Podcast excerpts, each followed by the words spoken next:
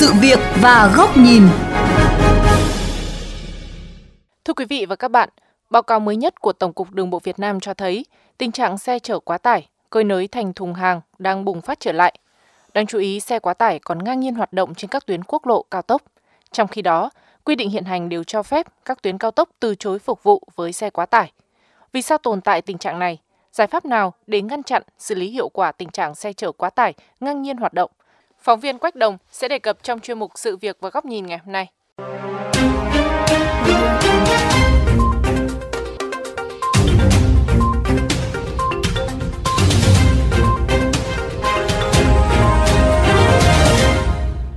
Thưa quý vị, đầu tháng mười một vừa qua, đoàn công tác của Tổng cục Đường bộ Việt Nam đã phối hợp với đội Cảnh sát Giao thông số ba, Cục Cảnh sát Giao thông, kiểm tra xe quá tải trên cao tốc Pháp Vân - Cầu Giẽ. Chỉ trong vòng chưa đầy ba mươi phút, đoàn công tác đã phát hiện bốn xe có dấu hiệu chở quá tải, trong đó có hai xe của công ty trách nhiệm hữu hạn Xuân Trường, địa chỉ tại xã Kiện Khê, Thanh Liêm, Hà Nam, nên ra hiệu dừng xe để kiểm tra. Qua kiểm tra cho thấy cả hai xe đều quá tải từ mười phần trăm. Lực lượng chức năng đã lập biên bản, xử phạt hai phương tiện với số tiền phạt gần bảy triệu đồng. Đánh giá tình trạng xe chở quá tải trên cao tốc Pháp Vân - Cầu Giẽ, ông Nguyễn Văn Huyện, Tổng cục trưởng Tổng cục Đường bộ Việt Nam cho biết, sau thời điểm giãn cách xã hội, xe quá tải có dấu hiệu gia tăng trở lại. Nếu như trước đây, tỷ lệ xe quá tải được phát hiện, xử lý chỉ chiếm dưới mười phần trăm, thì hiện nay tỷ lệ này đã tăng trên mười phần trăm. Chúng tôi đã chỉ đạo tất cả các cục, rồi thanh tra các sở thực hiện quay ghi hình bằng camera và xử lý cả sau phạt nguội, kể cả kích thước thùng hàng và xe quá tải. Khi anh quay được hình ảnh thì sau khi thời gian mười lăm ngày mà anh không đến thực hiện nộp phạt thì toàn bộ dữ liệu camera đó sẽ chuyển cho các trung tâm đăng kiểm. Anh phải nộp phạt, sau đó mới thực hiện đăng kiểm. Báo cáo của Tổng cục Đường bộ Việt Nam cũng cho thấy trong tháng mười vừa qua, các lực lượng chức năng thanh tra giao thông đường bộ các cấp sử dụng cân lưu động, cân xách tay, kiểm tra hơn ba nghìn ba trăm xe, phát hiện ba trăm ba mươi lăm xe vi phạm, chiếm hơn mười phần trăm. Theo Tổng cục Đường bộ Việt Nam, ngoài cao tốc Pháp Vân - Cầu Giẽ, nhiều tuyến như quốc lộ bảy mươi, quốc lộ mười bảy B, quốc lộ một, quốc lộ mười bốn B cũng bị xe quá tải tàn phá, gây hư hỏng kết cấu hạ tầng đường bộ. Ông Vũ Ngọc Ánh, Phó Tổng giám đốc Công ty Cổ phần bê o tê Pháp Vân - Cầu Giẽ cho biết, dù chưa thể thống kê chính xác, song ước tính trong số khoảng năm nghìn xe tải từ bốn tấn đến xe container bốn mươi feet mỗi ngày có khoảng bốn trăm đến năm trăm xe quá tải lưu thông trên tuyến. Thứ nhất là nó có thể gây nguy hiểm về an toàn giao thông, an toàn lao động, có thể gây ra tình trạng mất phanh, lổ lốp và có thể là mất lái. Còn đối với kết cấu hạ tầng thì tình trạng xe quá tải có thể ảnh hưởng trực tiếp đến cái kết cấu hạ tầng mặt đường cũng như kết cấu của các cầu trên tuyến Pháp Vân - Cầu Giẽ. Tương tự trên các tuyến cao tốc do Tổng Công ty Đầu tư và Phát triển Đường Cao tốc Việt Nam vê e xê, chỉ tính từ đầu năm hai nghìn không trăm hai mươi mốt đến nay, đơn vị đã phát hiện và từ chối phục vụ hơn ba mươi sáu nghìn năm trăm xe quá tải. Ông Bùi Đình Tuấn, Chủ tịch Hội đồng Quản trị Công ty Vận hành và Bảo trì Đường Cao tốc Việt Nam thừa nhận, dù các tuyến cao tốc do vê e xê đầu tư và khai thác đều có trạm kiểm soát tải trọng xe, song có thời điểm trạm cân bị hư hỏng nên chưa phát huy hiệu quả trong việc ngăn chặn xe quá tải. Đối với tuyến cao tốc của vê e xê đầu tư và khai thác thì lưu lượng xe rất lớn, đặc biệt là phương tiện có cái tải trọng lớn như nội dự án Nội Bài - Lào Cai, Cầu Giẽ - Ninh Bình, Thành phố Hồ Chí Minh trong thành Dầu Dây. Tần suất hoạt động của cân rất là cao, do đó thì thi thoảng thì cũng xảy ra cái trường hợp cân bị hư hỏng. Ông Đặng Văn Trung, Phó vụ trưởng vụ An toàn giao thông, Tổng cục Đường bộ Việt Nam cũng cho hay, không chỉ cao tốc Pháp Vân - Cầu Giẽ mà một số tuyến cao tốc quốc lộ hiện chưa thực hiện tốt việc kiểm soát tải trọng xe, đặc biệt là chưa phối hợp với các cơ quan chức năng xử lý, ngăn chặn hiệu quả xe quá tải. Việc bảo vệ đường mà để đường nó hỏng thì mất tiền, mà mất tiền thì lại kéo dài cái phí. Nó là tiền dân, tiền của phương tiện. Hiện nay chỉ có VDFi là làm tốt, mặc dù là hệ thống cân thì không phải là hoàn hảo nhưng người ta vẫn có cách đỏ cách kia, bố trí thêm người quản lý tốt, cho nên là cái cao tốc Hà Nội - Hải Phòng là xe quá tải không vào được, cái chất lượng đường tốt. Từ thực tế này, một số ý kiến cho rằng cần có cơ chế ràng buộc đối với cả đơn vị quản lý khai thác cao tốc và các trạm thu phí bê o tê cần đảm bảo trạng thái hoạt động tốt của hệ thống cân tải trọng. Nếu cân tải trọng không có hoặc không hoạt động, có thể yêu cầu dừng thu phí hoặc không được đưa vào khai thác.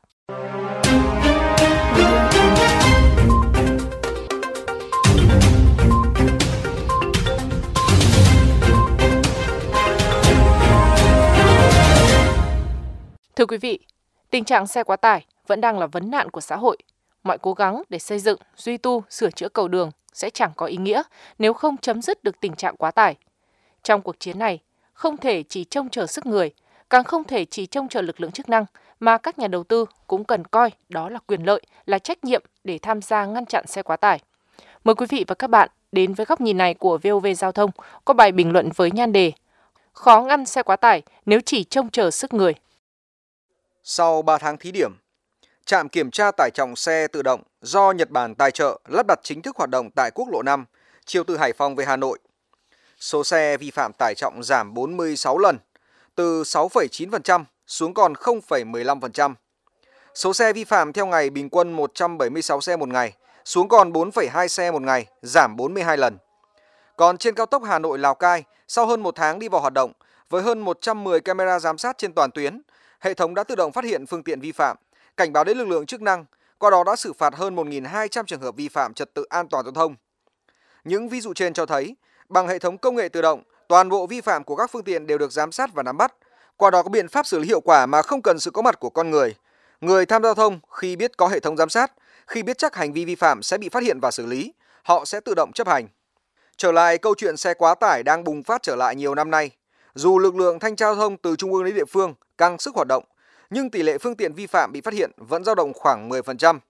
Theo Tổng cục Đường bộ Việt Nam, không chỉ các tuyến đường tỉnh, đường địa phương mà ngay cả nhiều tuyến quốc lộ, cao tốc, xe quá tải vẫn còn tồn tại và ngang nhiên hoạt động, đặc biệt là các tuyến đường dẫn vào các mỏ vật liệu, các khu vực có công trình thi công. Theo quy định tại Thông tư chín mươi năm hai nghìn không trăm mười bốn của Bộ Giao thông Vận tải,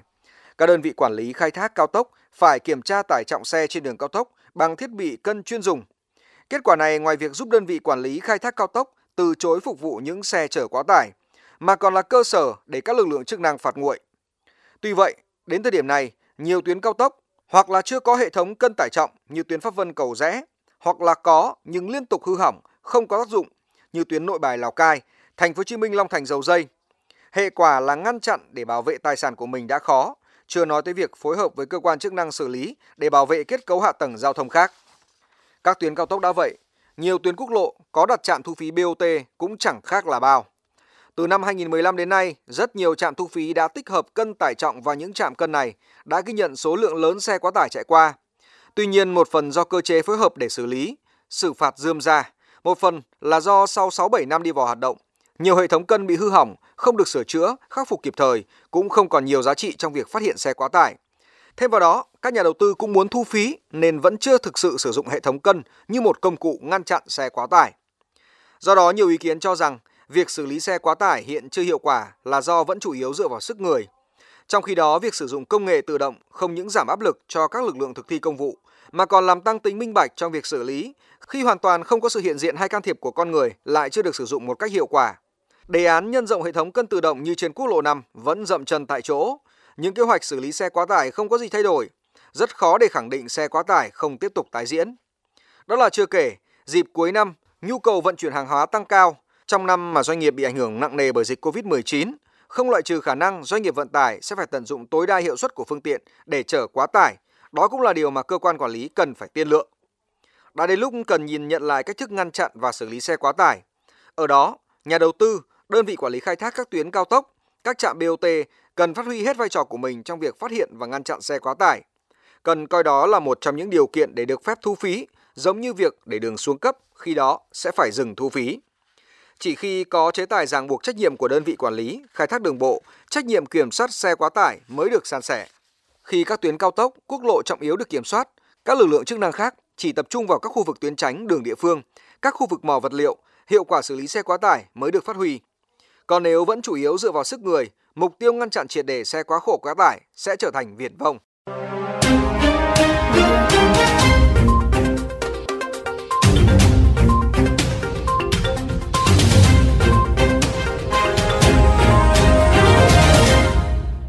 Đến đây, chuyên mục Sự việc và góc nhìn với chủ đề Kiểm soát xe quá tải, vì sao xe quá tải vẫn nhởn nhơ trên quốc lộ cao tốc cũng xin được khép lại. Quý vị và các bạn có thể xem lại nội dung này trên vovgiaothong chấm vn, nghe qua ứng dụng Spotify, Apple Podcast trên iOS hoặc Google Podcast trên hệ điều hành Android. Cảm ơn quý vị và các bạn đã chú ý lắng nghe.